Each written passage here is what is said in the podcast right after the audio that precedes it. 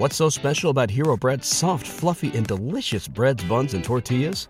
Hero Bread serves up 0 to 1 grams of net carbs, 5 to 11 grams of protein, and high fiber in every delicious serving. Made with natural ingredients, Hero Bread supports gut health, promotes weight management, and helps maintain blood sugar. Hero also drops other limited edition ultra low net carb goodies like rich, flaky croissants and buttery brioche slider rolls. Head to hero.co to shop today.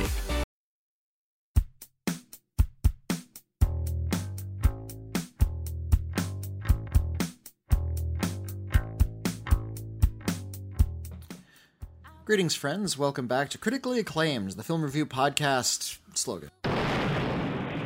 Uh, my name is Whitney Seibold. I am a film critic uh, of absolutely no renown. And uh, with me, as always, is my uh, far more talented, charming, and m- better articulated co host. Uh, William, why don't you introduce yourself? Uh, because because I'm waiting for you to give yourself your proper due. Humility is a little overrated, I feel, I but can, give uh, my, I can give myself a Mountain Dew anyway. well, that would be delicious for you. I no, actually, it wouldn't. I hate Mountain I regret Mountain- saying Mountain that Dew immediately.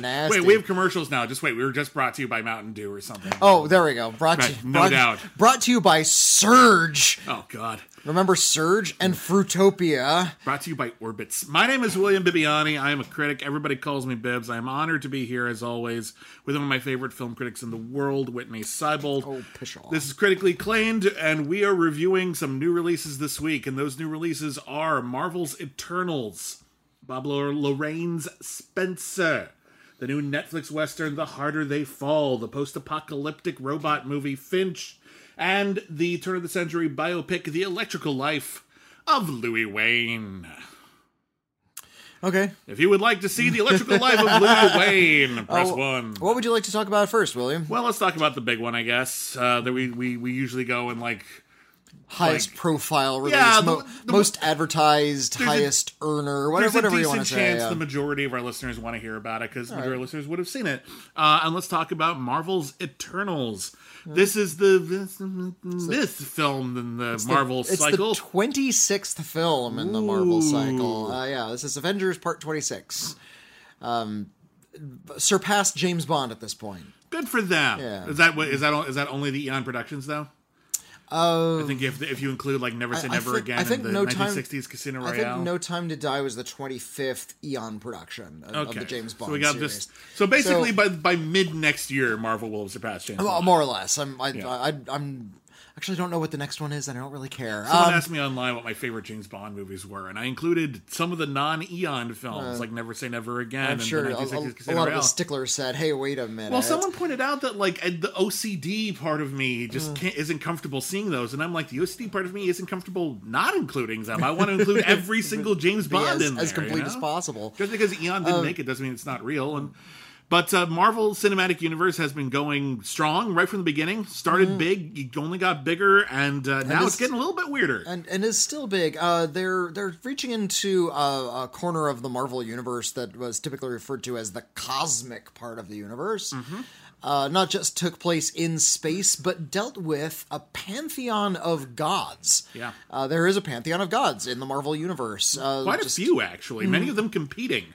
And I'm not just talking about Thor. Thor's just some dude. Uh, Yeah. Compare. I mean, I'm talking about these gigantic, massive, usually depicted as like 200 foot tall deities. Yeah. That control and make up the very uh, warp and weft and fabric of the universe. Many of whom are like sort of responsible for different parts of the universe. There's the Living Tribunal, which is responsible for keeping things balanced in the universe. There's Eternity, the being in which all the universe lives within. We're just a tiny infinitesimal part of one guy. Yeah, That's yeah. that's And that's, the Marvel universe. It's a weird eternity. place. And they, they kind of hinted at a lot of this stuff before uh, in Guardians of the Galaxy. Eternity was name checked. Uh, Mm-hmm. there was there's a, there's a sequence that takes place inside the head of a celestial. and a, a celestial is a, a robot-looking uh, being, cosmic being, a deity of some kind that creates planets. Yeah, well, it creates well, it kind of creates life in the universe as Yeah. we find here. And Um, uh, and there are many of them, and there is a celestial called is it Asherem? Ereshkigal. Arishem. Uh, and Arishem uh, has uh, communication with this uh, race of immortal beings called Eternals.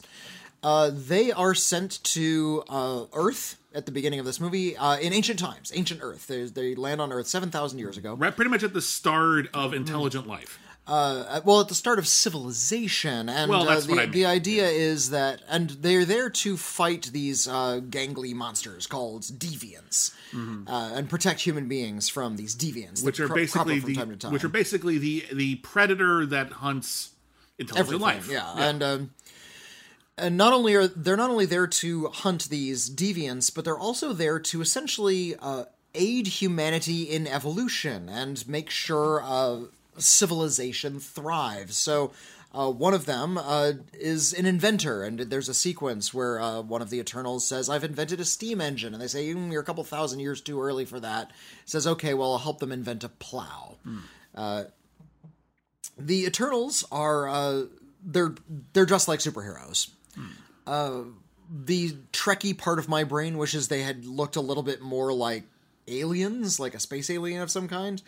They don't look like space aliens. They look like regular human beings. They're played by actors like Gemma Chan. She plays a character named Sersi, uh, and uh, Rich- uh, Richard Madden plays a- a, heroic named type named Ikaris. Ikaris. Uh, the Angelina Jolie plays a warrior named Athena, the, uh, the, and it uh, kind of goes on like this. the idea is that uh, they have names like uh, beings from ancient mythology because we as humans received the names from these space aliens and incorporated them into our mythology. yeah, I like that. That's I, fun, and I like this sort of alternate uh, view of human history as aided by space aliens. There's something very Star Trek about it. well, I mean, it. but it's been here since pretty much the beginning. Yeah. Thor already articulated that that Asgardians are just a race of godlike, very long-living Hmm. aliens, and they visited Earth a few times and kind of got welded into our history because they really liked Norway for some reason. They they were a little too. Uh, Thor is a little too concerned with what's going on in like his home dimension of wacky frost giants and swinging hammers and stuff. Right. And then then he starts tooling around with like Captain America. It's like it. Well, he's I'm just not- talking about the basic of- conceit. He's not I'm in charge of the the, conceit. the grand uh, sort of growth of humanity as a species. So we get to see uh, throughout a long series of flashbacks where these Eternals were. Uh, throughout the course of human history until we finally um, skirt our way up to the present, where uh, we've sort of been given all of this backstory. Uh, this is a film directed by Chloe Zhao, who just won an Academy Award for Nomadland, which also won the Academy Award for Best Picture.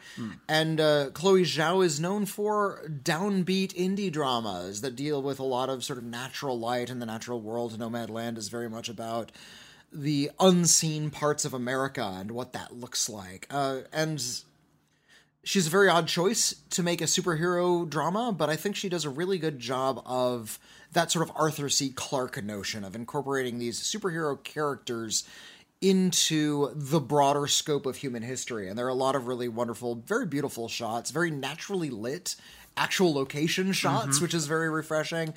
Of uh, that the Eternals sort of having conversations about aiding humanity and how they feel about that. I like all of that stuff all of the superhero stuff is bad. All the superhero stuff is really is just kind of generic. I mean, it looks Yeah. fine. I mean, there's some It cool, looks fine, There's but some neat stuff here and there, but, but like they, they have pretty typical superhero powers. One of them can create illusions in the air. One of them can fire little blasts out of his hands. One can fire little blasts out of his eyes. One of them is very fast. Hmm. One of them can heal things, etc. And these, there's nothing wrong with No, these but- things, but there's also because these are godlike beings who have been around for many thousands of years. There's no sense of wonder to these things. They're just things they do, and there's. Which- something which- kind of. There's something kind of interesting about just people who've been around for so long that the wondrous is humdrum. Hmm. Uh, but it's also not necessarily the most exciting thing to watch is to see them cut loose on stuff that to them is old hat. yeah. So the, action actual, is the, the the action and the fight scenes are like the least engaging parts of no, this. and they're the parts I remember the absolute least. There, there's a, a, a kind of a fun one in like a forest thicket, uh, Mm-hmm. and by the time we get to the present day, the Eternals have essentially split up. Uh, Mm-hmm. Some of them had uh, relationships. In fact, Ikaris and Sersi were married at one point. Mm-hmm. I don't think they ever really divorced. They just sort of drifted apart. Well, I mean, it, it's There's a, a character named Kingo, played by uh, Kumail Nanjiani, who uh, broke off and became multiple generations of Bollywood stars. Yeah, so it's like Because so- he's eternal, he's been posing as like multiple generations. So he's been like making movies like since the silent era, and whenever it feels like he should be getting older, he's just replaced by oh, it's his son. His son is taking over the family acting dynasty, and he's been doing this for a while. Mm-hmm. Uh, Kumail Nanjiani is funny because he's Kumail Nanjiani, mm-hmm. and he brings a lot of levity into this sometimes kind of dour proceeding, and mm-hmm. it's oftentimes that sort of Marvel quippiness is so it, it's so dense. There's so much of it that it no longer feels special. Here, we needed a little bit. Well, we it- needed a little bit of humor here, a little bit of levity. and pon- ponderousness that's leavened by humor, Yeah. and, and I appreciate actually the, the Chloe Zhao's balance between those things. Yeah.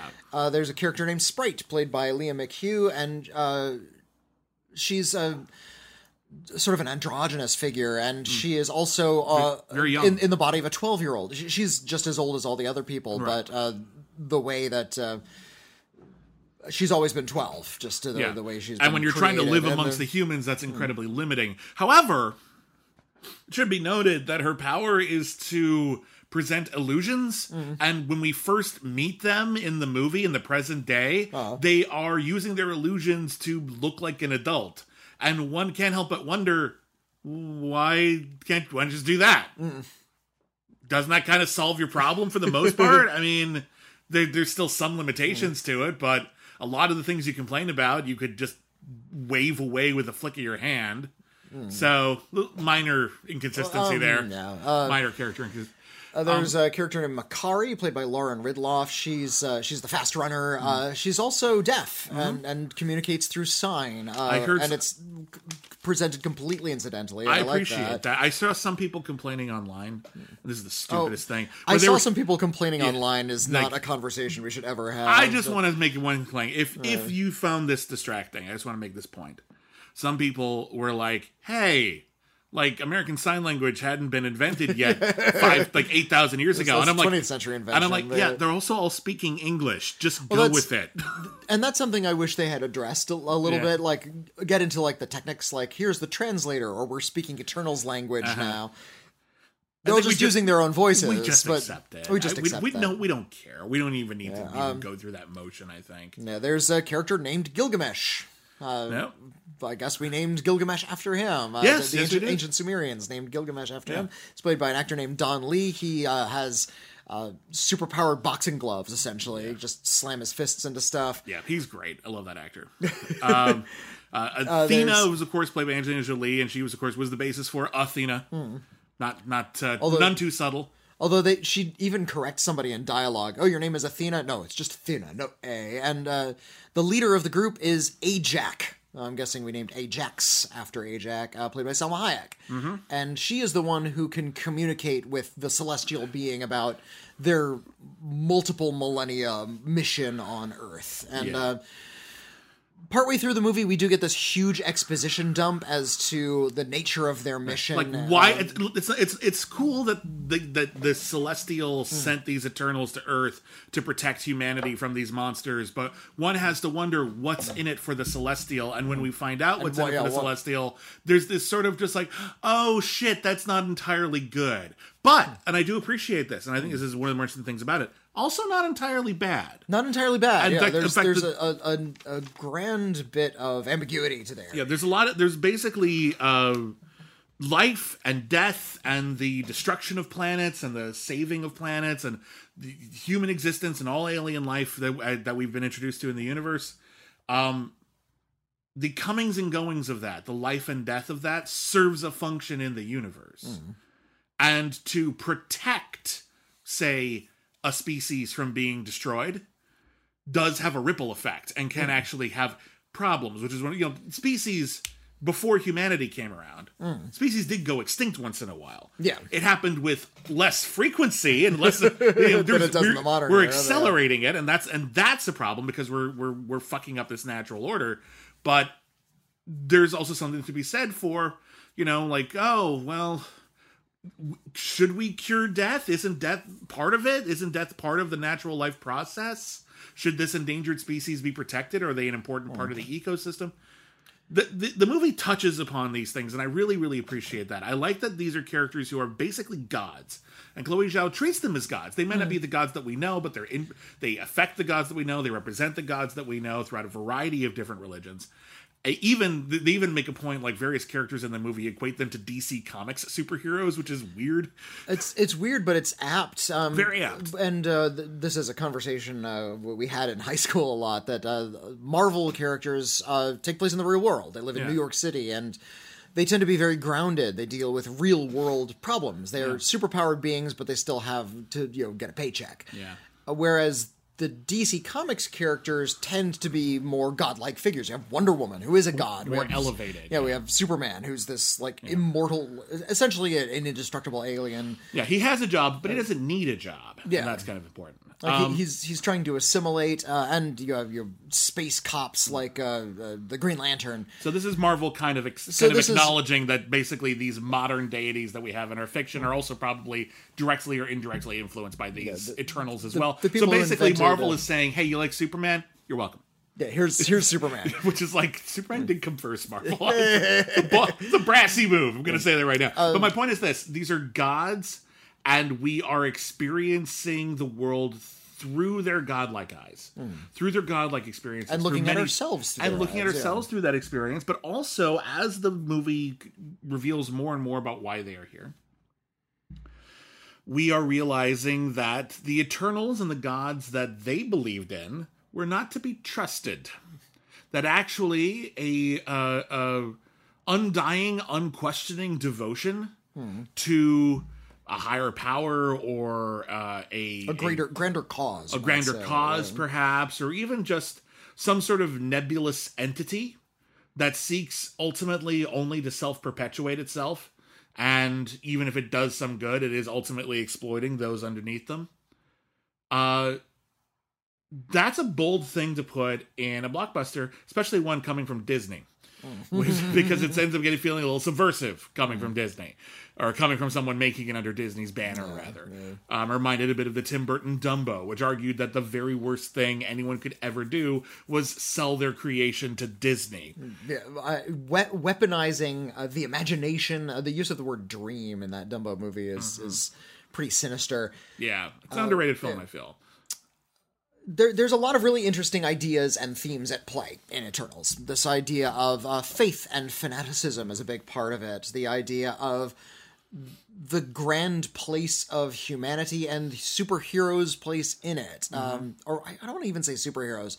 Uh, immortals and deities within like pr- within practical ground level uh, interaction with humanity. Or one could even argue that that relates Hmm. to humanity's itself, our ability to dramatically affect our surroundings, our ability Hmm. Yeah, to change the uh, climate, our ability to change the geography of the planet, Hmm. our ability to blow things up. Are these not godlike things? Uh, there's also this uh, the idea of you know if if there are gods among us, why aren't why are there bad things still happening? And the argument of the movie is we do that shit. Uh-huh. we're responsible for it. But it we also- make we're making our own decisions. It also argues that gods, and this is something I Hmm. like because it's a little cynical, gods don't care about that shit. Yeah, Gods yeah. Care about their own shit. They have their own things that they care about, and all the things that we care about, they Well, don't really care. They care about because these are Eternals. They're they're thinking of things in terms of millennia. They don't Yeah. care about you know this one war that's only going to last a mere century. That'll be over soon enough. Things will pick back up again. Yeah. It's like, well, what about the century of atrocities? It'll end eventually for us, and Yeah. we'll just keep on living. Yeah. For us, we'll still be alive, even though you know millions of people are dying. It's, it's like for them, it's Uh, like losing. we- Some some of them are very empathetic towards humans and they really really care. Others are it's basically just like, yeah, are you really going to lose sleep because an ant colony outside your door lost a war with the crickets?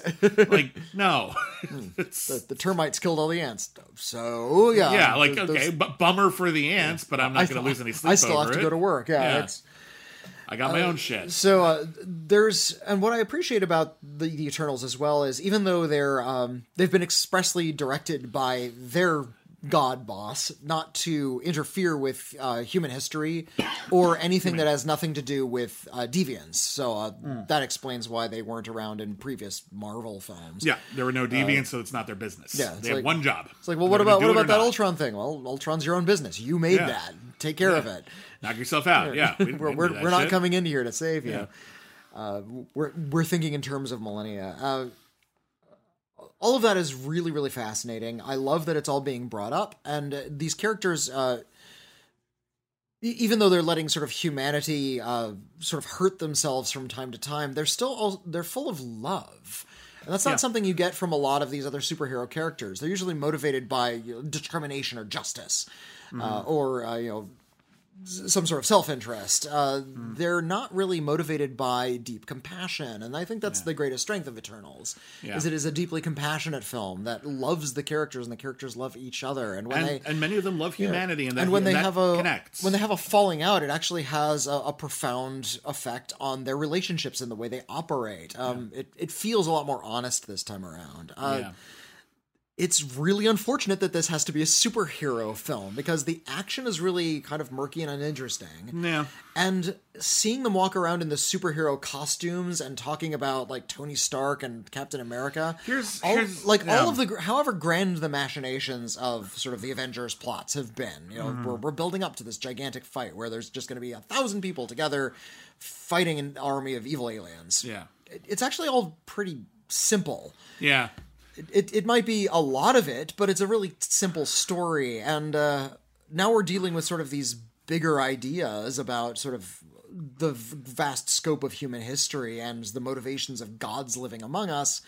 And it makes the Marvel universe seem kind of piddling in Well, comparison. yeah, because it is Hmm. in comparison to like the vast history of the universe. The Marvel, I mean, it's an interesting anecdote in the history of the universe, but is it really the biggest deal? No. Hmm. The one time it almost was a big deal, we reversed it in five years. Yeah, fi- which is nothing to an Eternal. No- nothing whatsoever to an Eternal. So who cares? Yeah, we were delayed Like, five years. So what? Five Yeah. years. I've been alive for seven thousand years. I, I'm with you on this, and I think it's it's really nice to see a superhero movie of any kind, of any, from any particular uh, franchise, doesn't really matter, that has some really big things on its mind. That really Yeah, wants to yeah. use the idea of larger than life beings uh, to explore issues that are beyond the scope of a typical film. Many Marvel movies, and I think even DC movies, are interested in very typical things: human foible, human, uh, human frailty, ego, uh, uh, fanaticism, or whatever. Like, there's well, I guess this deals with fanaticism too, but like you know, there's there's there's a certain formula to it. This breaks that formula. And I appreciate that. So every single time it reverts to that formula, even momentarily, it feels tacked on. The things I, I don't mind the costumes. I don't mind the costumes. They're aliens. They had to get clothes from somewhere. I, I don't mind that they didn't invent khakis. Like I, like if they want to have weird alien costumes and a spaceship that feels like it came straight out of David Lynch's Dune, I'm fine with all of that. That's fine. I actually like that we're seeing some of the weirder Jack Kirby designs being brought to life. Arishem looks cool, like a, this giant. It actually has like Yeah. it, it is enormous. Yeah, Uh, you get a real good sense of scale, which I really appreciate. Um, that's all that shit's cool. I like all of that. I like that stuff. But there's a scene. There's a scene in the movie, and it's it's kind of played off as a joke, and it feels like it's only there for the trailer. Most of the Eternals have gotten back together. There's like a couple we haven't found yet, but they're on a. It's like the Muppets. We're trying to get the gang back together. Yeah. Uh, we found most of them, and we're all having dinner. And it's nice to see these people just communicate. You've got a wonderful ensemble cast. Let them talk. They have so much history together. And then Sprite says, So who do you think is going to lead the Avengers now that Captain America and Iron Man are gone? And I'm like, Why do you give a shit? like, I'm watching this. I'm like, I don't understand why you care. Why these Be- people would be interested because because a your Eternals these these people are blibs, uh uh, and b given everything going on, and I don't want to go into too much detail about the big revelations about the universe, etc. Mm. But given everything going on right now, there's a ticking clock, and the whole world's going to collapse in on itself. This is what you're going to talk about. Because if we don't resolve the actual conversation we're having at the dinner table, Mm. no one is going to take over the Avengers because the world's going to be over within a week. So this feels really just it's not even tacked on. It's like a little post-it. It- it- you know what it just been feel- thrown onto the script. that scene brought to mind uh, An- another superhero film that came out earlier this year called Flora and Ulysses. Wow. About a superpowered squirrel. Oh, another And Disney film. Another, well, very much a Disney film because there were there seemed to be added scenes in that film Mm-hmm. where they made reference to like newly acquired IP. So there's like a Star Wars scene, and they they dubbed in uh, Wolverine lines- shows up in that as a comic book, but still, this is like the that's like the first movie where Marvel acknowledged that they own Wolverine and can do whatever they want with him now. Yeah, so they put him in, in this squirrel movie. Uh, Yeah. they dubbed in the line um, "I love you 3000," which is from one of the Avengers movies. Yeah, they fucking did. Like, yeah. that was There's- ADR, so- the the the the, hou- the the child installs into the house's um, uh, doorbell Hmm. the Imperial March from Star Wars, and I'm like. Do you hate your family? Are you saying they're like the Empire? Is that because that's not what's in the movie? The movie suggests you quite like your family. Hmm. That's really weird. None of it makes any sense. None of it feels tangible. None of it feels like there's a really good reason to put this in there it- it- because it- it's organic and it it, feels like a, a commercial exercise. And There's there's Chloe- one bit, there's one little bit, there's one little bit at the beginning where I was like, "That I'm fine with this" because this is actually a casual conversation that would come up. Yeah, Sersi is dating a human played by Kit Harington from Game of Thrones, yeah. and she's very secretive. And he makes a joke. It's like, I know, I know why you're very secretive and won't let me uh, come over to your apartment. You're a wizard, aren't you?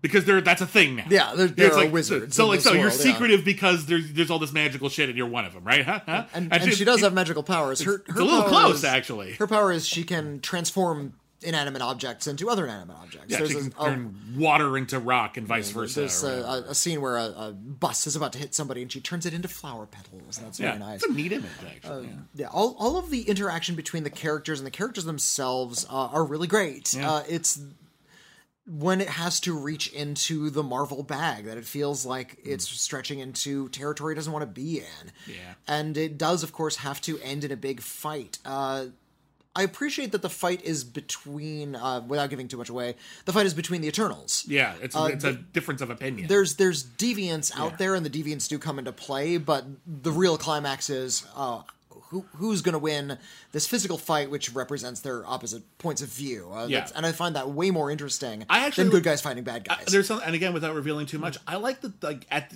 before that big climax, they're all deciding who's what everyone's values are, Mm. and there's one person who says. I see both sides of this argument. I actually agree with this side more, but not enough to fight over it, so I'm leaving. Yeah, yeah. I'm just a conscientious objector here, where I may mostly agree with one side, but I don't believe in the fight. So I'm just going to go because I see a point either way. I thought that was very refreshing. Mm. It's it seems a little anticlimactic, but it's actually very well thought out, yeah, yeah. and it works, and I really liked it. This this and I think um because the the you know the nature of this genre, they tend to be action pictures and thrillers, and we want to thrill when somebody comes to sort of a a big uh, physical triumph where they beat up a bad guy and they best best the bad guy and save the day. The- Uh, the Eternals you know, save the day. Uh, it's a superhero movie, Right. Uh, but uh, it it doesn't. It's not about overcoming evil. It's not about good guys versus bad guys. it is this sort of conflict of ideas, uh, like large, and the effect of which affect sort of the very fabric of the universe. And I, I appreciate that it is about those ideas, but at the same time, it's really hard to get behind some of the clunkier, more traditional aspects of the superhero genre. Agreed, and because I feel like what Chloe Zhao is is using here to mm. great effect is, again, a lot of our I- ideas of what a superhero story can be. Just just the name superhero, it's kind of arbitrary actually. What these are are larger than life beings with powers greater than a normal person, mm. even if they are human. Maybe their skill set is so dramatically beyond ours that they're functionally superheroic uh, or functionally superhuman. Um, we're used to seeing that in a punch 'em up. But if you look at the grand history of storytelling tradition, yeah, there's some of that. You know, Hercules and Gilgamesh and the like. Uh, but a lot of it. Not not, Gil- not Oh, Gilgamesh. I, was actually going to bring up how I'm- Gilgamesh. Gilgamesh is, is actually. I apologize. Yeah. Wrong. Poor choice. Hercules is a good example. Yes, yeah. Uh, but a lot of the stories of larger than life beings throughout human history are melancholic. No, they're not about spiritual. They're not all about war, which is what superhero stories Yeah, tend you- to be if- about. If you It's look combat. at if you look at the various mythologies, Greek or Norse, you, Norse is a bit more you know war centric in its plotting, but there's still other Hmm. stories in it. Um, you look at uh, Christianity. Hmm. You look at there's a wide variety throughout the history of the world of stories of people with great powers who are doing gentle things. doing gentle things or doing thoughtful things or questioning themselves or being deeply flawed and not actually doing heroic things at all. Sometimes doing shitty things, selfish things, sexy things. Uh, there's a lot of that. And I feel like Chloe Zhao was trying to get to that. So every time it just falls back on a Marvel thing, it feels like a, a little counterproductive. But I will say this at the end of the day, it's an odd film in some respects. It's an odd mixture of Chloe Zhao's uh, uh, approach to this and the Marvel cinematic uh, sort of blender in which it has to get thrown into. But I think the good outweighs the bad. I think it's a really, really strong cast. I think it has a lot of interesting ideas, more than pretty much any other Marvel movie. Which is uh, even the good ones tend to be a little straightforward. Uh, and I ultimately like it, and I appreciate that they took a big swing. I appreciate that it's kind of yeah. weird, um, and you know, I dig this one. It's it's a bit it's. I think when all is said and done, when we look back at this one, we'll appreciate how different it was. Yeah, I think well, that it's I. I appreciate now how different it is. I actually do like this film. Uh, it it reminded me a lot less of Marvel comics and more of like Arthur C. Clarke and uh, science fiction novels that tried to deal with these big ideas. Have you read Childhood's End? I haven't read that one. Okay, yeah, that's that's about how um, it's actually very much like Eternals. Uh, humanity is contacted by space aliens. They said Hmm. Like we're we're going to give you technology, but we're not going to show you what we look like. We're going to stay on our ships. Uh, you're not ready to look at us. And we're thinking, oh, what kind of weird Lovecraftian horrors uh, exist? And after a, a good span of time, long time has passed, they say, okay, now we're fu- you've, we've advanced enough. We're going to present ourselves to you now, and they step out, and they essentially look like the devil, like they Literally bat, like Satan, bat wings yeah. and horns and like red skin and tails. we and, were, yeah, they, the goat we were too given to superstition to have ever Yeah, it's like so we look. This is how we look, and and by the time they land, it's like okay. And when they start uh, sort of mucking around in person, uh, we realize that they're sort of taking some humans aside and saying, uh, you know, let's do something to your brain because you're evolving, and hmm. you're and we're we're here to help you evolve. Yeah, so they are benevolent. they just look weird. They, yeah, they, look, they look like demons, satanic, and yeah. and eventually we do learn that they answer to a higher power, and it's their job to help species evolve. This is there's a bit. this is what the, what the Eternals is about as well. there's a bit. There's a really bit. A good bit. Of, I actually was a really big fan of. I, I didn't read all of it, so I can't, maybe it stopped being good. But I was a really big fan of the Ultimate Fantastic Four comics. I actually think Yeah, I they don't did. know it was this rebooted thing, and the Fantastic Four were all teenagers. It was the the the Josh Trank movie was a little bit beholden to it, but it didn't do a nearly a good job. But there was this one bit where they go to a place called the Negative Zone okay. which is this fantastical dimension, and the Fantastic Four had been there multiple times, and it's led in the original comics by this uh, horrifying demon robot-y kind of thing called Annihilus. Oh, I And know he's Annihilus, giant and yeah, green, has big wings, and Looks he's gonna a kill bug. us all. Yeah. It's like, a, And- look like a big robot bug. and uh, there's a bit in this Ultimate Universe where they meet Annihilus for the first time, and they're like, "Uh oh," and he's like, "Nah, it's just it's, it's a different language. It doesn't mean in my language what it means in your language. I realize how bad that sounds. That's that's not. I would expl- explain a character like Sinestro. yeah, like it's like- like, in in my in my universe that's like Mike. Like it doesn't mean what I don't have this like Latin root for you to like get. Also, what would that mean? Left-handed? Like I'm really left-handed? What the hell? Um, They- of course, of course, Annihilus ends up actually being a bad guy instead of Sinestro, but that's more, considered more ironic than anything else. There's uh, an, an episode of uh, Star Trek Lower Decks Hmm. where uh, uh, this robot that has recently developed like consciousness. Yeah.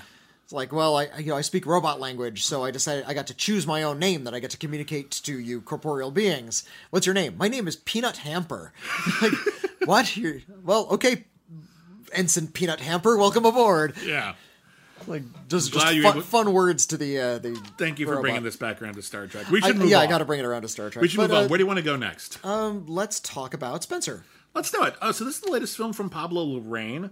Uh, Pablo Larraín's been making movies for quite a while, but most people know him from his more recent biopic of Jacqueline Kennedy Onassis uh, called, called Jackie. Jackie, Uh, it stars uh, Natalie Portman as uh, the former First Lady of the United States uh, over a period of time when she was dealing with the crisis of her husband being assassinated, uh, her being basically shoved aside so that a new administration can take over, even though she's still kind of a figurehead for the country, while she's also trying to plan the funeral of one of the most beloved his, like uh, politicians in, in history. and and dealing with all of, you know the personal mourning and Yeah. grieving that she has to be, go through, uh, having witnessed her husband murdered in front of her. And that was, uh, movie yeah. is great. That's a really good film. It's it's quite good. Uh, it's Pablo Larraín is a very uh, downbeat kind of dour filmmaker, and uh, so uh, the the biographies he he chooses to tell tend to focus on sort of the downbeat elements of uh, his subjects' lives. Uh, it's easy to draw a big parallel between Jackie and Spencer because they're both stories of uh, women who married into these like long dynasties of powerful men or powerful families anyway, uh, and focuses on them in a time of crisis. Uh, in the case of Spencer, we're dealing with uh, Princess Diana, who uh, I, I, realize probably died before a lot of the people who are listening to this podcast She, were born. she but died in 1997, Yeah. and uh, she was not just uh, the princess Princess of Wales, Uh-huh. part of the royal family, but she was uh, one of the biggest figures you'd see in a tabloid. Well, Uh, I, I think even she- beyond that, she was just one of the most popular human beings in the world. Yeah, even before she, she, uh, she was she was the- she was she was her wedding to Charles was uh, w- one of the like highest rated uh, events in TV history. I think might still be one of the highest rated events. In it was TV considered history. it was considered my mother was very very uh, interested in the royal family and she would constantly read like british magazines imported uh, to our local newsstand and she would just follow all of this and uh, initially the a, a lot of the sort of star-studded appeal of princess diana was that she came from outside of that world she was not royalty who just married another royal and that was that she was a person who then married royalty. Holy shit, this is something out of a Disney movie. Oh my god. Everything's incredible. The fashions are incredible. Everything seems really, really wonderful. And then you found out what she was actually going through, and it turns out it was hell. yeah. It was absolutely hell. It was an emotionally unavailable family. Uh, no sooner than were they married than, in fact, I think even before, than her husband was already sleeping with his old lover, uh, not even hiding it after a while. Uh, she and, was, and this was sort of like an expected thing that she was meant to the, the royal family was basically just like, yeah, it's the same shit as always. But Yeah. but someone from outside of it, no, this is not a healthy environment. This is not something that is to be accepted. And and when we meet uh, her in in Pablo Larraín's Spencer, as played by Kristen Stewart, uh, it takes place over the Christmas holiday. Uh, basically, while she is at the point of deciding what she is going to do, is she going to just play her role and be part of this charade and be miserable for the rest of her life? Is she going to perhaps stand up for herself and assert her individuality, which of course she ended up actually doing? Uh, or, and this is something the movie actually, I appreciate that they actually go there, and they, I think they do it in a pretty, um, pretty harrowing way. Is she considers killing herself, and I was not expecting Spencer to be, and I'm going to say this uh, flat out, the best haunted house movie of the decade so far. Because that's what this feels like. This Well, feels like she's- she's trapped in a house haunted by tradition. Well, and she's, ha- trapped by it. specifically by uh, the first wife of King Henry VIII. Yeah. uh, who um, sh- sh- who's name checked multiple times, and she feels like this this specter of this woman is is sort of hanging over her at all times. Uh, and she kind of uh, it's mostly her just sort of wandering around this big. Uh, yeah, kind of like haunted estate with uh, ghouls lurking around every corner, and the ghouls just happen to be actual people who live there, including her husband. the the royals she can't trust the staff because the staff are part of this grand tradition and the vast majority of them are at best gossiping about her and like don't have her best uh, interests at heart. Uh, she f- uh, at one point feels like she's kind of made a confidant in I think he's the head butler is the character played by Timothy Spall. Yeah. and uh, and she uh, at one point sort of confides in him. What what what are we even doing this for? And it's at that moment where he reveals that he's actually not on her side. And he Yeah. actually does believe in these traditions. And he has a very inspiring speech that would be inspiring if she was inspired by it, but she's actually Yeah. terrified If, if it actually if it actually catered to her principles, it's not. But it, it's not her principles. Uh, and it's nothing that she has any connection to or has any desire to defend. Yeah, she uh, She has one com- she has one actual servant who is on her side, played by Sally Hawkins. Sally Hawkins is amazing in this movie. She's amazing in everything. but she's Hmm. by, by the way, really this is a movie with Timothy Spall and Sally Hawkins, so, So you go need to see, see it. Just yeah. go see it. Those are two of the best actors working today. um, but uh, but uh, but Sally Hawkins is no sooner is like, oh, thank God, one person with whom I, I feel like I trust, Mm. someone who I feel like I can like be myself with, and then as soon as the royals find out that she has someone that she can trust to be herself with, she is whisked away in the middle of the night, so she won't be there anymore. Yeah. Uh, So Diana won't have anything like connecting her to reality. She will only be in this bizarre situation. Yeah, it, it, it feels like she really is like through the looking glass. There are a few moments where she gets to be human. There's a wonderful scene where she uh, just sort of has an evening of play with her kids. Yeah, she has to do it in the middle of the night when no one's looking. Yeah, yeah. She kind Yeah. of wakes them up and, and has sort of like playful word games with them in the middle of the night, and it's actually really very sweet. Well, you get to see that she was actually uh, like a mother and like Yeah, actually got to and- have those connections with her children. But then, uh, then there's my favorite scene in the movie. It's clearly a fantasy sequence where she's sitting at a, a grand dinner, and she's sort of playing with her pearls nervously, and uh, Mm-hmm. the pearls break, and they sort of uh, fall all over the table, and nobody notices, Uh-huh. and they fall in her soup, and she begins eating the pearls. Yeah, like that. Oh, and the pearls, happens- the pearls represent more than that because it turns out that the pearls, the pearl necklace she received from Charles for her wedding, he got the exact same gift for Camilla, his lover. yeah. So it yeah. doesn't even mean anything. So, So she uh, just starts eating them, and it's really, really horrifying. It feels like a scene right out of The Shining.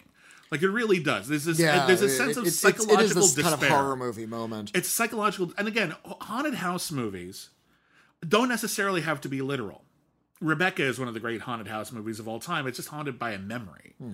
And that's what diana's haunted by here. She's well, that's, haunted that's by this, a, this that's many what haunting is, isn't yeah, it? she's It's the haunted by memory of centuries of, expectations and memories and the exploitation of women marrying into royal families. And it's driving her mad. And I, that's the thing this this movie is plays pretty fast and loose with like sort of accuracy because it's very It's a uh, fictionalized version. it's very fictionalized it's very uh, uh, um, expressionistic uh, but I feel like it understands the psychological torment that she was going through, and I think that's what it wants us to understand. Is it may be difficult because of all of the opulence, because of all of the tabloid bullshit, to look at Diana as I mean, not a person. We understand that she's a person, but to be able to understand what it was like to be her hmm. is really, really difficult. And I think that was the only thing on this movie's mind. And if everything else falls apart, as long as you hmm. understand just how desperate it felt, yeah, okay, they're rich. Who gives a shit? It's misery. Hmm. And I feel like that's the thing this movie, movie captures really, really beautifully. And that's why I like this movie a lot. Actually, it ended up, it, at, first I couldn't quite figure out how to glom onto it, but once I realized this is a horror movie, this is a psychological thriller, that's when I started really connecting. the uh, it, it's it's a like I said, it's very downbeat. It's very hazy. It's very scary. Mm-hmm. Um, it's uh,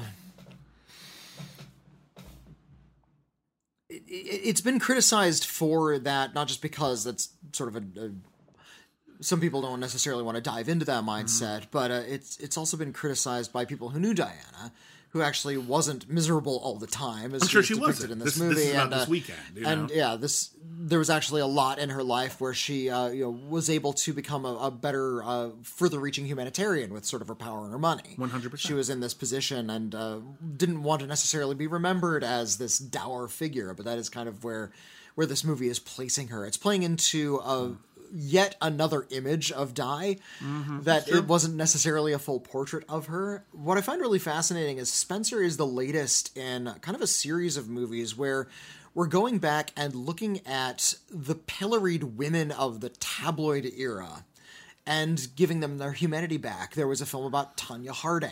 Yeah, that was that a gave really good Tonya movie, Harding yeah. her humanity back. Just this year, there was a film about Tammy Faye Bakker trying to get her her, her humanity back. There have These been are uh, people, documentaries about Britney Spears as well. You know, yeah, like, yeah, th- that uh, the tabloids have ripped them apart for so long. We're finally picking the pieces back up. Yeah. Uh, Spencer feels like it is trying to be an incredibly sensitive and uh, and touching portrait of the pains that Diana went through, but it is also fictionalized, so we should perhaps take it with a little bit of a grain of salt. and that's why I think pr- playing it as as such a genre film, Hmm. I think gives them a little bit of freedom to say we're not giving you the complete picture. Yeah. we're talking about again. This is during one moment of crisis. I mean, think about. I'm, I'm sure everyone at home, you know, you live long enough, you're going to encounter one moment of crisis. Does that does that moment, whether it lasted an hour, a weekend, a month, whatever, there's some really bad thing and everything just seemed like it was collapsing all around you and you had to make life altering decisions under not great conditions. That's probably not representative of your whole life. yeah. That was a weird time. And I feel like this is a portrait of that weird time, which is why, in many respects, I think this is actually a bad biopic. As a Oh, I- biopic, yeah. if, if you're looking for to be informed about Diana's life, you won't be. You'll you'll hopefully be sympathetic to her plight. This is one, But this that's not a- about. This isn't about illustrating or illuminating the facts or setting the story straight. This is not about that. Well, this this is some uh, film that hopes you have emo- you have feelings about Diana going in. Yes. That you a know who she is and you know about her history. Honestly, I can't imagine knowing nothing about her and going Yeah. into this. It'd probably be really weird. Yeah. Um, we haven't really talked about Kristen Stewart. How do you feel she she she pulls this off? Well, I mean, Kristen Stewart is one of the best actresses of her generation, quite frankly. Um, I, I think she, I mean, she really kind of embodies the role in a way I really haven't seen Kristen Stewart do in the past. She's a very sensitive actress. She has a great deal of range, uh, but she's she tends to be more comfortable creating characters out of whole cloth. Uh, here she is uh, you know, saddled with that thing of creating an original character while also imitating the mannerisms of an existing human being. And I think she does it remarkably well. Yeah. Uh, while still bringing her performance to it. Uh, that's incredibly admirable. yeah, I agree. All right. Uh, what do you want to talk about next? Pick a film. Uh, Any film. Let's see here.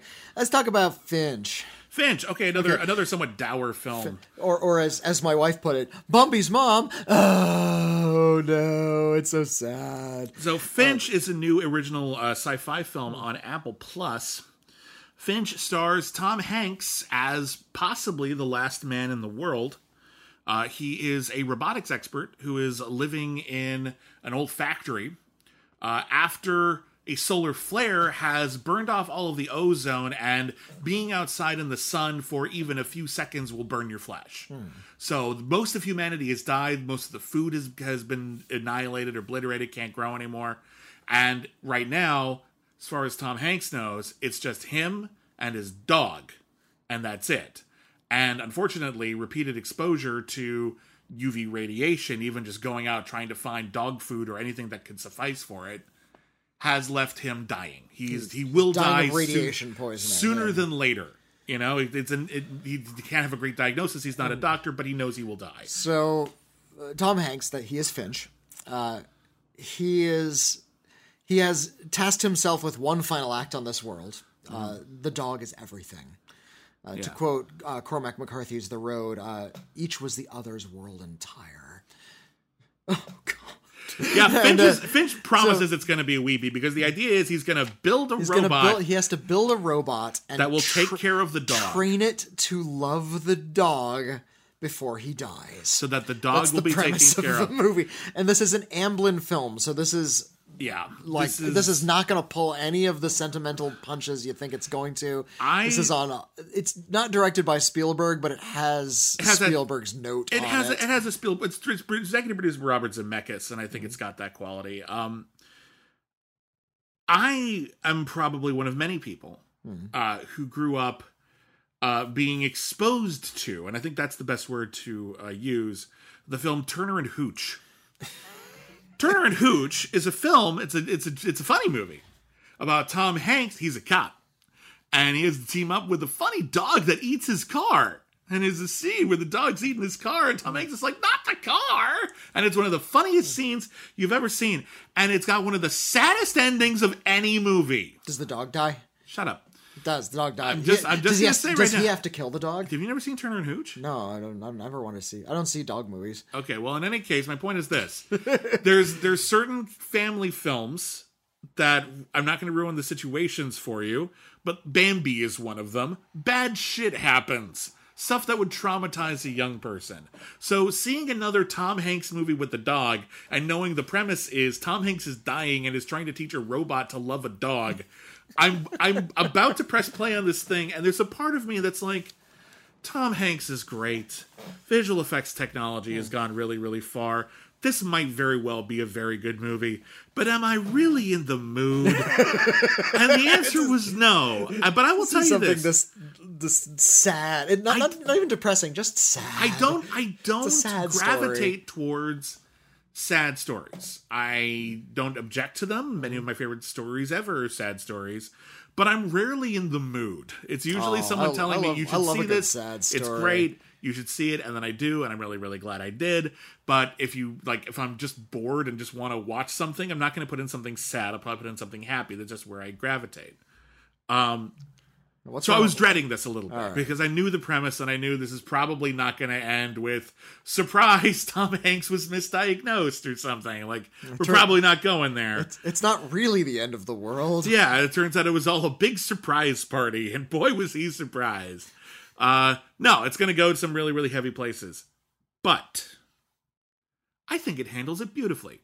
I think this is a really sweet film about someone who basically creates a son. The the robot is uh, eventually named Jeff, and he's played by Caleb Landry Jones, very good actor. and uh, voiced by Caleb Landry Jones, a- and it's mostly puppeteering. In close-ups, it's actual an actual robot that is being puppeteered. Hmm. I actually Um, wasn't aware of that. It did look good though. in uh, in long shots where you can see it like walking around. Clearly, that's CG.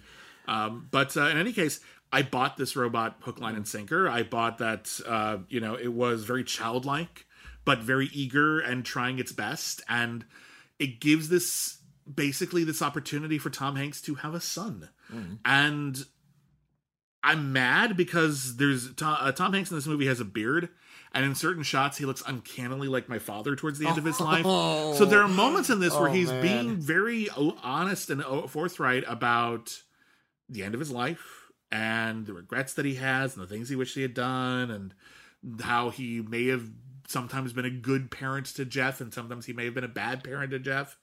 And it reminded me very, very much of some of the last days with my father. And I will mm-hmm. say this right now as devastating as that was to relive, kudos to the film for taking this odd premise and actually evoking something that human. Hmm.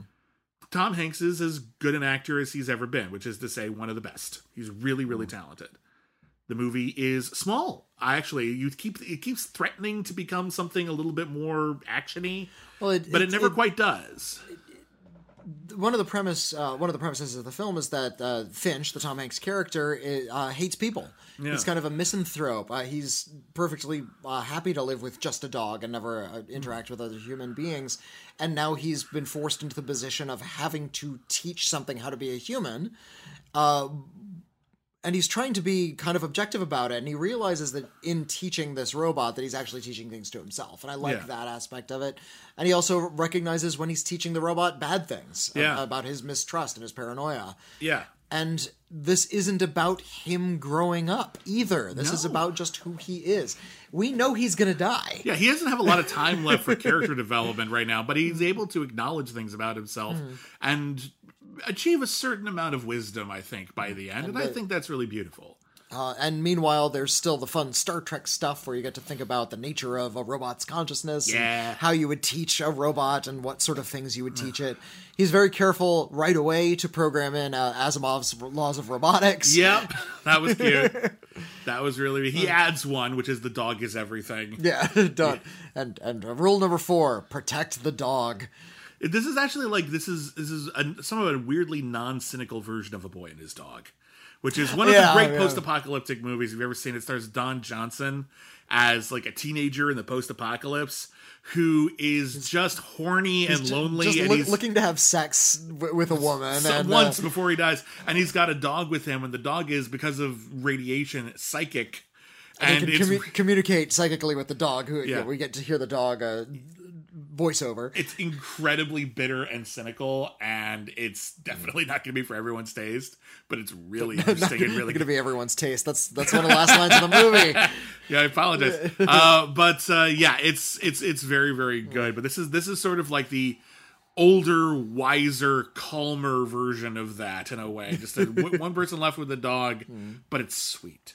Yeah, it's it's impeccably made. It's Yeah, it's really, really slick done. looking movie. Yeah. The robot is really great looking. Yeah, I wouldn't be surprised if uh, this ends up winning like best visual effects because not that that's important, but like I feel like the Academy likes to reward films that use visual effects to, tell a good story, an emotional story, Re- regardless of whether or not they're impressive. They care about the s- story. Like it, the more likely a movie is to have been nominated for best picture, the more likely it is to win the best visual effects award. Right. and I think Finch might be good just because Like what some- a, it's something a great like Ex, character. yeah, something like Ex Machina wins best special but effects. it's, it's just a wonderful character, this Yeah, Finch, yeah. and I really do. I, I, I, uh, really do love him very, very much. the the robot gets to name itself, and it chooses the name Jeff. And uh, After many tries, which I appreciate, it's a good conversation. Uh, and you look in the credits and it's spelled with a J. If it had been spelled Jeff with G E O F F, uh, I would ho- I would kept on hoping it was spelled with a G because that would have been a reference to uh, Craig Ferguson's talk show where, where he had a robot sidekick named Jeff. Yes, he did. Uh, I, I love Jeff Geoff Peterson is the name of the, the robot skeleton. And I would like to think that the filmmakers were big fans of Craig Ferguson, but no, it is Jeff with a J. no, anyway, very, very sweet movie. Do not miss it if you get the opportunity. It's very, very good. It's sad, but it's worth it. And it's coming from someone who hmm. doesn't necessarily love sad movies. But you know what I do love? What do you love? The harder they fall. The Harder They Fall is awesome. The harder they fall. It's fuck. so freaking good. I'm gonna I'm gonna use the word that the kids use. Uh. The harder they fall, fucks. this movie is great. Holy uh, shit! This film. This is a Western film uh, directed by The Bullitts, uh, aka Jeymes Samuel. Uh, he is a, a songwriter, and this is a, a f- fictional film he's directing. It's semi-fictional in that the events of the film are all completely fabricated, but all the characters are real people. Which is to say, they're basically doing like a a, a, a Young Guns kind of vibe. Yeah, yeah. yeah. Emilio West is playing. Emilio Estevez plays Billy the Kid in Young Guns. You know what never happened to Billy the Kid? Ninety eight percent of the shit in that movie. Um, And uh, this is uh, sort of a, a, a, a vision of the Old West where we don't get to spend any time with white people, and it's wonderful. there's only, there's like two scenes with white people, and one of them it's a joke. they see they hold up a, a, a bank at one point, and all of the people in the bank are white people, and the interior of the bank is even white, is painted white. Well, they even say Uh, like we we're, we're going to like a town that, that that's a white town, and then they go there. Literally every building is white. yeah, And it's like, okay, all right, we're in this movie. This is the movie we're in. yeah, yeah. We're gonna we're playing a little fast and loose with Whereas, history, but if it feels good and it's fun, we're gonna do it. when we go out into the real world, it's uh, a completely African American cast, and uh, it's um, and it's a lot more uh, colorful. And I this is sort of like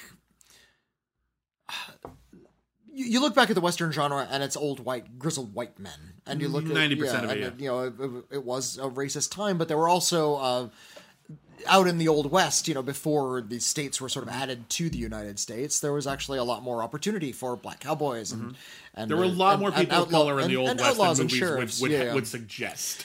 This is a movie that just sort of uh, f- lets them have the space all to themselves, and I, I really appreciate that. Uh, the cast is fucking phenomenal. Just to give a quick oh my god, yes! Oh my god! So you got Jonathan Majors as Nat Love, an outlaw who makes his living stealing from other outlaws. You get his arch nemesis Rufus Buck, played by Idris Elba. Who Idris Elba kills Nat Love's father at the be- and mother at the beginning of the movie, and now and, and carves a cross into his Yeah, so forehead with a straight razor. Uh, you got when- Zazie when- Beetz as- when we're yeah. uh, when we're introduced to the Idris Elba character. Yeah. uh, he's being transported like uh, like the Steve Buscemi character in Con Air, or, Yeah. or like Like Hannibal he's Lecter. in a safe. He's in a safe. Yeah. and they open the safe, and we don't see anything in it. It's just like this black space, like the it, like you were talking about the negative zone. Yeah. It's like he, and he emerges from the negative zone. It's like, oh shit, it's Idris Elba. Yeah. Uh, you got Zazie Beetz as Stagecoach Mary, an outlaw who now like runs multiple businesses. Uh, Regina, And, and his and his uh, Nat Love's ex girlfriend. Yep, you got Regina King as treacherous Trudy. Jesus, such a ste- scene stealer. Holy shit. She's so good in this movie. Uh, Delroy Lindo as real life lawman Bass Reeves, who seriously look up that guy. that guy is a legend in real life. Holy shit. You got Lakeith Stanfield as Cherokee Bill, another amazing fucking villain. You got RJ Cyler in here. You got Danielle Deadwyler, uh, a character uh, who is uh, genderqueer. And Yeah, that's yeah. really, really cool. I, She, I- uh, there's a couple of bits where they don't feel like they handle that as well as they could have, but they still handle it better than most other movies are right now, so I'll give them some credit. It, it's the old west, and you can tell that they don't like have the language for genderqueer yet. Agreed. Uh, I but- still think there's other ways the movie could have been even better yeah, about her, it, but her still character, pretty yeah, her good. character is named Cuffee, uh, played by a real person named Cathay Williams. Model after a real person. Uh, Cathay excuse me, Williams. Uh, you got Edi Gathegi in this. Damon Wayans Jr. is in this. The, the, the list goes on and on. All star, um, incredible, and everyone's got a fun role. Everyone's got incredible scenes. I love the screenplay to this movie. the screenplay of this movie is. I would teach this in a, in a class. The screenplay is so great because the story is actually very easy to follow. There's not a lot of gigantic twists and turns. It's it's clean. However, It's it's essentially just about two rival gangs. yeah, yeah. However, every almost every like scene begins in a way you're not expecting and concludes in a way you're not expecting. The whole bit where uh uh Regina King and Lakeith Stanfield rob a train, you think you know what they're doing. And then you realize, no, they're doing this. And then you realize they're doing this for this reason. And then you realize that after they've done this, they have to do this. Like there's so many great reveals on top of reveals. The screenplay is not being cute. Like it's not trying to trick you. It's just revealing itself in a slightly unexpected way so that you are never for one second bored. You are always engaged with this thing. And on top of that, you've got absolutely phenomenal cinematography by Mihai uh, Mălaimare Jr. I hope I'm pronouncing that right. Uh, which that person who's also did the uh, Paul Thomas Anderson's The Master, Mm-hmm. great great looking movie. Did Jojo Rabbit? Did The Hate You Give? They watched some Sam Raimi films because this is not just gorgeously lit. It's a very nicely lit movie. The mm. production design is fantastic. The costume design is impeccable. Um, they do such great storytelling with camera work here. So much Well, incredible, just little bits in the middle of scenes mm. where we're not just going to let it play out. We're going to make sure the camera is part of conveying this story with, was- through clever yeah, shots, th- through is, bizarre uh, zooms. It's really incredible. Th- and this is this is what one of the things that makes this film stand out as much as it does. Uh, it it uses. I've seen a, uh, plenty of revisionist westerns that very directly quote other films, and they're the filmmakers in, in many of these cases quote other films in the hopes that they can sort of like piggyback on goodwill from other movies into the one they're making. Yep. Oftentimes looking at spaghetti western, sometimes more American classics like High Noon or whatever. Um, Shane. this is a film that is using a lot of the style from like some Sergio Leone or so, uh, other old westerns, but understands that uh, these shots that it's selecting or these angles or you know putting the characters in the frame in such a way is actually in service of something, in service of communicating something about the character, Yeah. or uh, something about the scene or the beats or the, the pacing of the, the thing. You're not just using the Uh, shot to place yourself in context with other westerns. You're using the shot because this is the shot that tells the that, story. that tells this story best and Yeah. it looks like this other shot and that's coincidence because this is actually just a good way to tell this kind of a story Yeah, I I actually feel like if there's one western it takes the most from, it's Sam Raimi's The Quick and the Dead, which is another story that tells itself through like camera language better than most others. Uh, but uh, I've also noticed that it would name check things like there's this great shot of Regina King at the beginning where she's motioning to all of her people to to basically do whatever they decide describe they planned, and it's a shot they lifted right from Malcolm X. It's the fingers. And it's yeah. just like they're they know exactly what they're quoting, and they know that the people in the audience who are in the know will recognize this, and it's in part of a legacy. Uh, but it is exactly what that moment needs. It's not just sitting there because it's a reference, and, and- they're not even calling their shots. They're not even saying, "Oh, it's just kind of like blank." We're not doing that. no it's and it it takes the time uh, it is over it's like about two hours and 15 minutes in length Doesn't but, feel it. Uh, well, it, it it moves like a, a well, like a freight train, and Yeah. It that that time gives all of these characters, and has a huge ensemble Mm-hmm. to each emerge as a character. It's not just that they have one bit or they uh, they all seem to have something to do, not in terms of plot, but in terms of relating to one another. Yeah, they have emotional So, um, connections to each other, V- good guys and bad guys alike. And uh, did you notice the good guys and bad guys all wear black hats? That, that's kind of a, a cute little wink to the audience as cute? well. Everyone's having a good time. Um, But yeah, the uh, the story is yeah, it's basically just two rival gangs. Uh, Mm-hmm. as as you mentioned, the Idris Elba character killed uh, Jonathan Majors.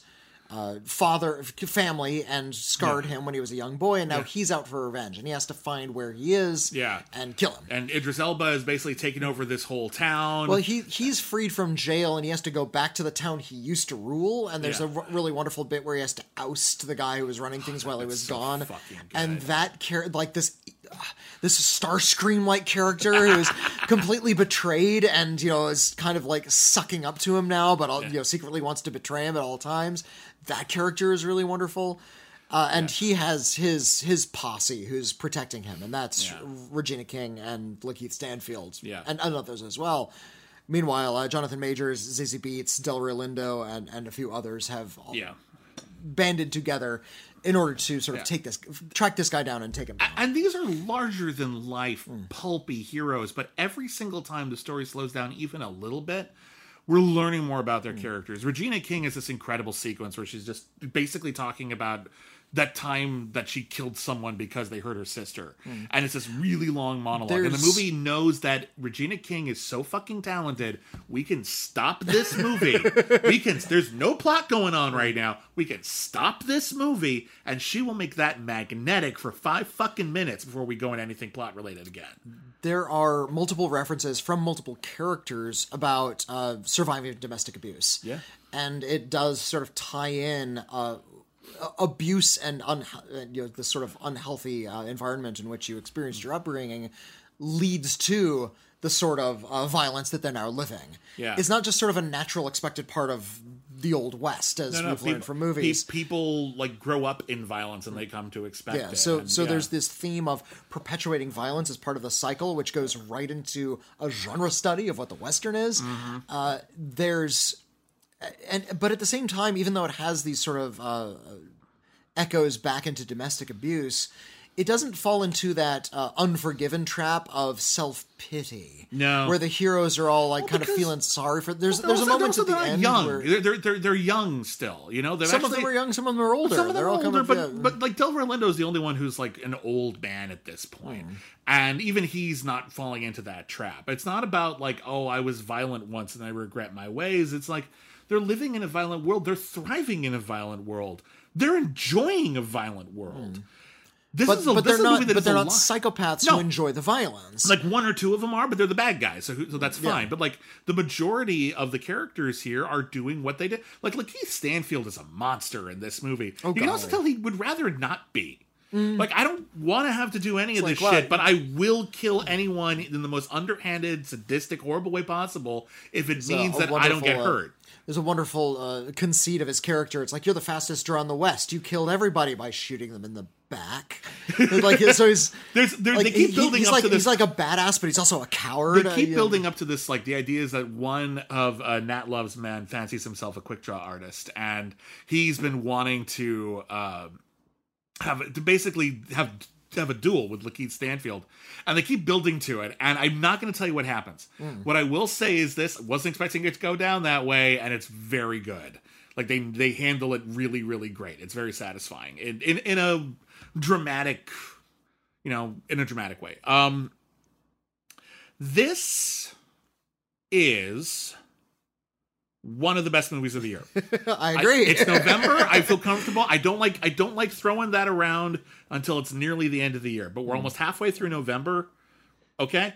Uh, I feel comfortable saying that this is one of the best movies of the year. If it doesn't end up in my top ten, it means that at least seven amazing movies came out this year. Because right now there's only like three or four movies that I would say are a safe bet that I've seen that are going to end up in my top ten of the year. Golly, I have at least a dozen. I, But uh, I've yeah. got uh, there's a lot of movies I really really liked, and I'd be very happy to put them on there. But there's only like three or four that I feel like are 100 percent, no matter what else comes out at the end of the year, 100 percent guaranteed to be on my top 10 at the end of the year because they meant so much to me. I keep thinking about them. I haven't lost them at all. Um, this is one of those. this movie is alive. This movie is vibrant. This movie is exciting. This movie is funny. This movie is sexy. This movie is everything. Do not miss this movie. It's really fucking good. and it's very entertaining. Like, I Yeah, want more movies done this with mm-hmm. this energy. They don't have to be done this exact same way, but I want this, like, I may never make another movie again. I'm putting every fucking thing I can think of, every fucking bit of passion, every bit of exuberance. This movie is is just desperate to make the most of its existence, and not a mm. frame feels wasted. Um, there's again, there's a couple of bits I feel uh, with uh, the genderqueer character, which a couple of line changes, uh, bits of dialogue could have handled that a little bit more smoothly. But even even then, still nicely done. Yeah. overall, it just you know, like you change like four lines of dialogue, it ends up being like really transcendent. That's the most I can complain about this movie.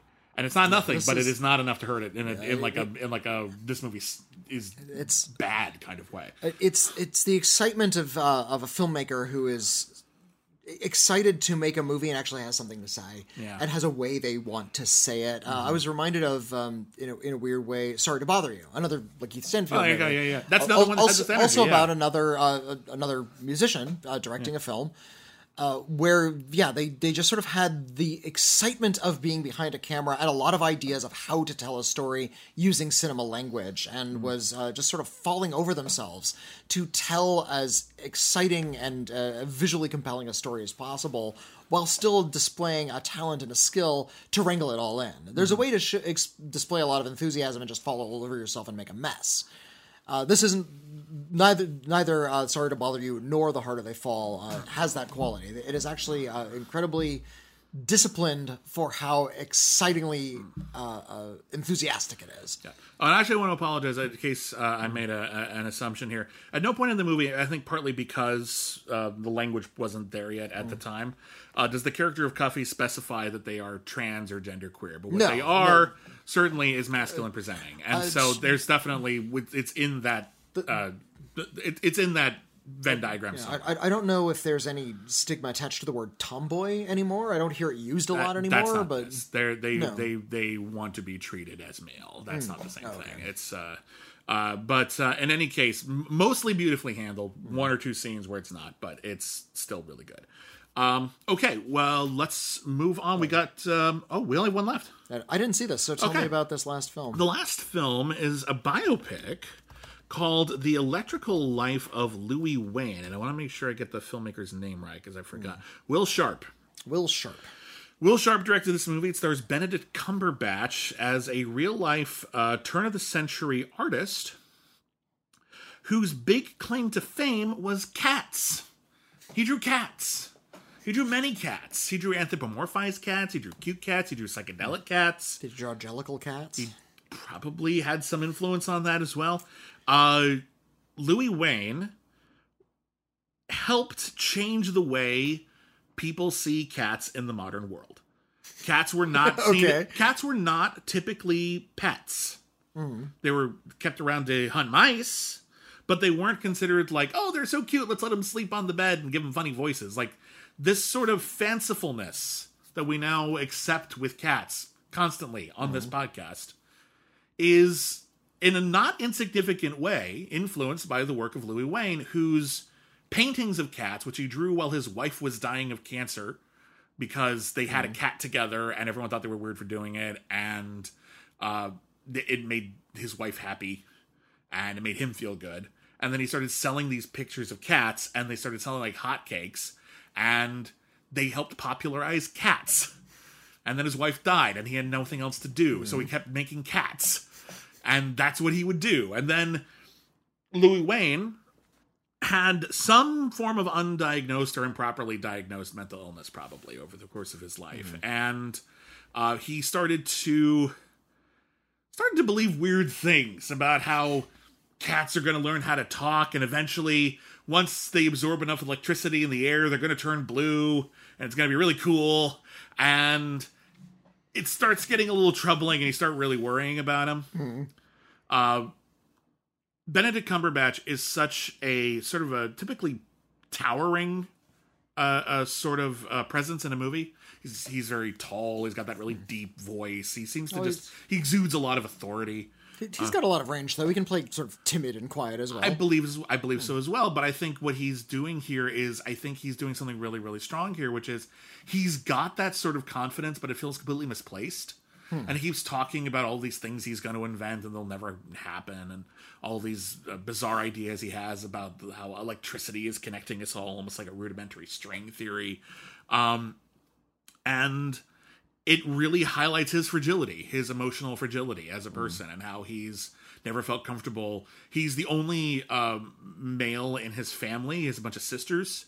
And so, because of the norms of the time, he is put in charge of taking care of the household. He is completely ill prepared for that, has no interest in it, has no head for money whatsoever, ends up screwing himself out of almost all of the money he could have made off of the cat drawings because he never actually copyright all of them. So people are just copying them everywhere, and he's not seeing. He's only seeing it's a penny off the original sale.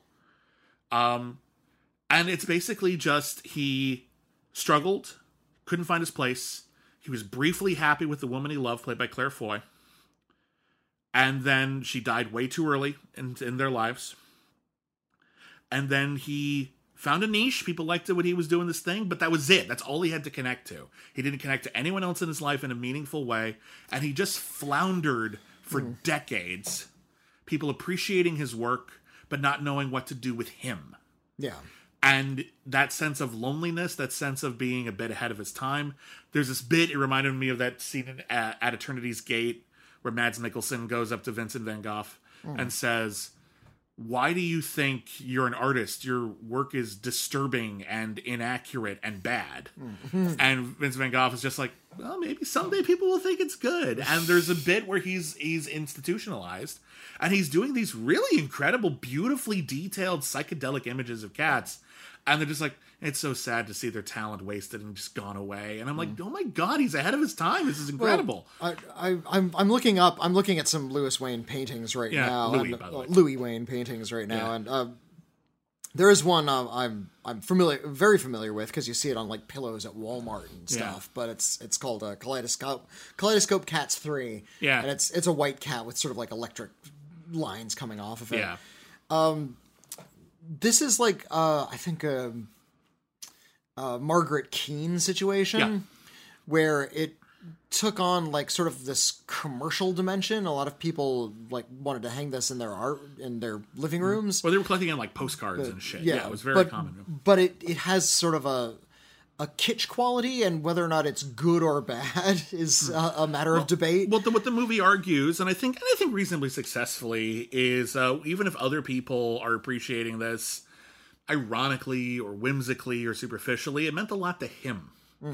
And I think the movie conveys that quite nicely. And I think there, the Will Sharpe has an interesting sort of um, hallucinogenic quality to the storyline uh, that it it doesn't it's not like spencer where i feel like we're really just welcomed into louis wain's world.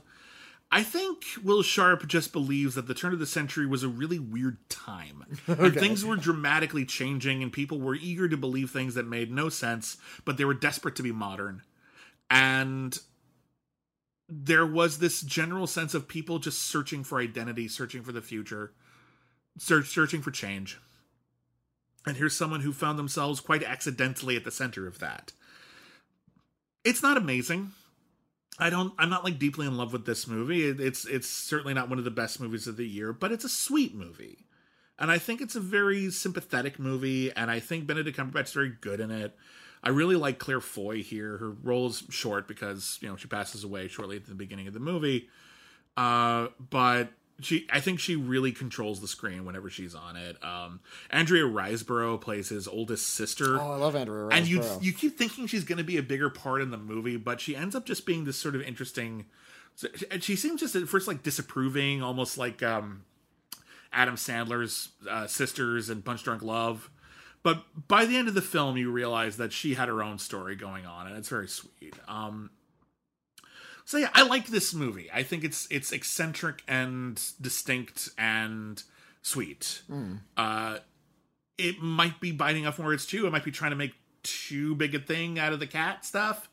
Uh, but kudos to them for basically plucking an interesting artist out of history and trying to give them their story and trying to sh- show them in as positive a light as they can and raising awareness of a person who honestly I was at best vaguely familiar with. Hmm. I'd seen some of the drawings before, but I really didn't know anything about him. And I'm sure the movie takes a lot of liberties, but you know, I think that's something that a biopic should do if they're trying to be a complete biopic, an educational biopic, is to give you some sense of them so that you'd want to do more actual research. Hmm. And they did that. So kudos for that. Hmm. All right, that is it for critically acclaimed. It is time to review some movies on the critically acclaimed scale. Once again, our critically acclaimed scale ranges from C minus to C plus. The lowest you can get is a C minus. That's below average. Everything from eh, we just don't recommend it to it's really terrible. Uh, C is average, some good, some bad. Well, maybe better for some audiences than others. And C plus is we genuinely recommend this movie. You should check this movie out. It's excellent, highly entertaining, maybe even brilliant. And on that note, uh, the electrical life of Louis Wain is a very high C. It's uh, told with some panache. I think the acting is very, very good in it. It's not like a you must see this before the end of the year kind of thing, but it's on Amazon Prime and it's sweet, and I did mostly like it. Okay. Uh, what is what we have? Uh, the harder they fall. Uh, that, this is C plus all the way. I, I encourage everyone to see this. This is one that needs to be talked about. This is one where, uh, in in a just world, posters of this thing would be up in college dorms. Like Yeah. it, it's one of these things that really can uh, dominate the popular consciousness in a big, big way and move cinema forward in a, in this type of like action cinema forward in an important way. And uh, I really hope people discover it. I'm with you. This is a C plus, uh, underlined in italics and in boldface. Uh, this is excellent filmmaking, top to bottom, highly entertaining and very rich. Um, I don't know what's going to happen with this. I agree. This this is something that should be seen as cool, and whether it gets like awards talk at the end of the year, which I think it should. Uh, or whether it's it's not, I think it's something that with time is only going to get bigger and bigger and bigger. Yeah, Uh, because this is fucking awesome, is what it is. Uh, what about uh, Finch? Finch is, uh, is uh, it's a C. It's really quite good. Um, it's a, very high C or maybe a very low C plus. Uh, You gotta just pick one. oh God, must I? Eh, wait, wait, is it that hard? really, pick a thing. Pick a thing. Uh, I'll give I'll give it a low C plus. Then. Okay. Uh, just to, to to give it its due. Um, I I think it is a really good character piece. I think it is, of course, an incredibly manipulative, sentimental drama about Tom Hanks. Tom Hanks teaching a robot to love a dog. Uh, yeah, it's gonna it's trying to make you cry. It is a hanky film, uh, but it does it and it does it well. Yeah. So go go Finch. I think it's a, I think it's a little unfair. I think it's it's all movies are trying to manipulate you on some level. Uh, what I'm offended by is when I can under, see you them doing when it. I say manipulative. I know, right? but I want I'm gonna I'm gonna clarify that the only time that offends me is when I can see them doing it and I can see them trying to make it work in spite of itself. Like not because the material actually earns it, but because they just want us to do it. Um, and here I think it's actually pretty genuine, and I actually appreciate that this much. Um, you know, this much sci-fi storytelling and this much technical wizardry can be used to tell a simple story like this, an intimate story like this, and that it can be very affecting. So I'm giving it a, a just a solid C plus. I do Okay. think it's really good. Tom Hanks is really good in it. Caleb Landry Jones is good in it. I was convinced by the visual effects the whole time, and uh, yeah, it was very very sweet. Um, let's see here, Spencer. Uh, Spencer is also a C plus. Uh, just a lot of good ones this week. Really good week. Uh, yeah, really good uh, week. d- this yeah kind of strange, hazy gallows haunted house picture version of the life of Diana Spencer is fascinating, and Kristen Stewart is wonderful in this movie, and uh, the the way it sort of plays with the emotional life of somebody who. Uh, to the outside world seems like a glittering celebrity, but who is in fact trapped in this uh, old system that doesn't function for anyone. Yeah. uh, it- yeah, it's, it's a really compelling drama. I think the strongest critique you can have against Spencer is, as we said, it's not actually doing all of its job as a biopic. However, once you accept that it's not trying to, I think you've got something that's incredibly evocative, incredibly uh, riveting, and frankly, scary, like emotionally scary. What's going on here? And on that note, I think it's very, very, very strong. I'm going to give it a C plus as well. And then lastly, I'm curious where you're going to land on this. Eternals. It, Eternals is it, it's a bit of a mess because it, it's two things that don't fit well together. But I really liked one of those things a lot, and uh, that's sort of the the pervading idea and the overall emotional thrust I got from the film left me thinking very po- fondly of it. So I'm going to give it uh, a C plus. Okay.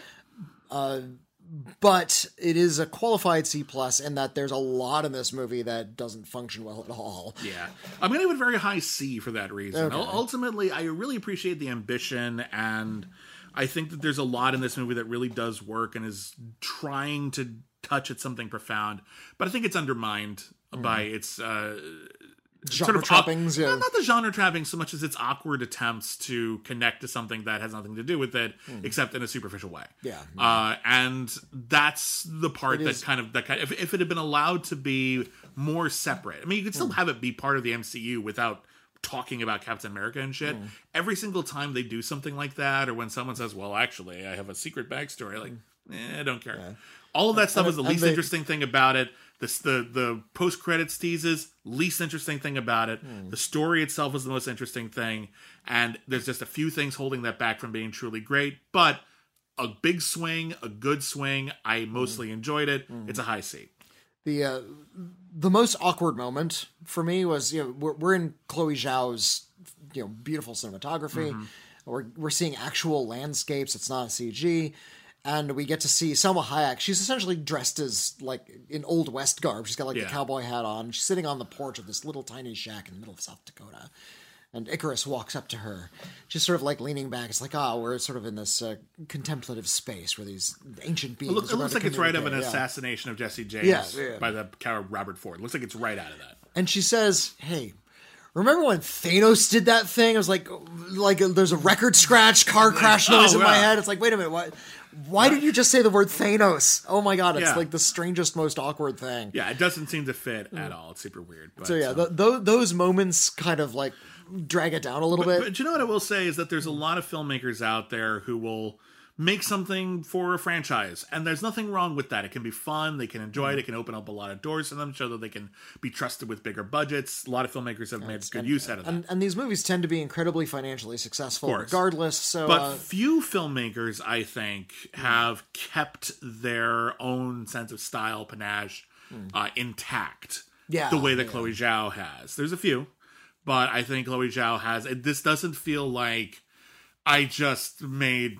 Uh, a, a Marvel movie, like no, they made they tried to do it their own not- way, yeah, and it's it's, not a like, little uh, when- clunky in places, but th- probably how could it not be? So honestly, like they, I think they mostly kept this very, feeling very different and distinct. uh, and and I hope the, uh, the the studio lets artists do their thing more moving forward. I know, uh, uh, I mean, they can afford to. yeah, the, The movie did fine, the, especially the, considering it's COVID still. You know, the films where uh, like you can sort of feel the artist stamp. We're dealing with the kinds of filmmakers who can work in sort of a big commercial space. Yeah. So someone like Shane Black, Iron Man three feels like a Shane Black movie. Oh, 'cause Shane but Black- that's but Shane Shane Black, makes big action yeah, he- spectacular. He, did Lethal Weapon and The Long and- Kiss Goodnight. yeah, so like, he's it's not u- that far outside of his range. Yeah, he's used to working in that mold anyway, so of course it feels like a Shane Black movie. Um, Ryan Coogler was able to sort of walk the line a little yeah. bit. Yeah, Ryan Coogler's another good example. Of it. Uh, I don't have a lot of faith in what Sam Raimi is going to do with a new Doctor Strange because I've seen him do both, uh, where he's Mm-hmm. able to keep his voice through a big blockbuster and then not keep his voice through a big blockbuster. Yeah, I think he kept it mostly in the Spider-Man movies, and I, that- a movie I like, but it, it's not a great Sam Raimi film. Is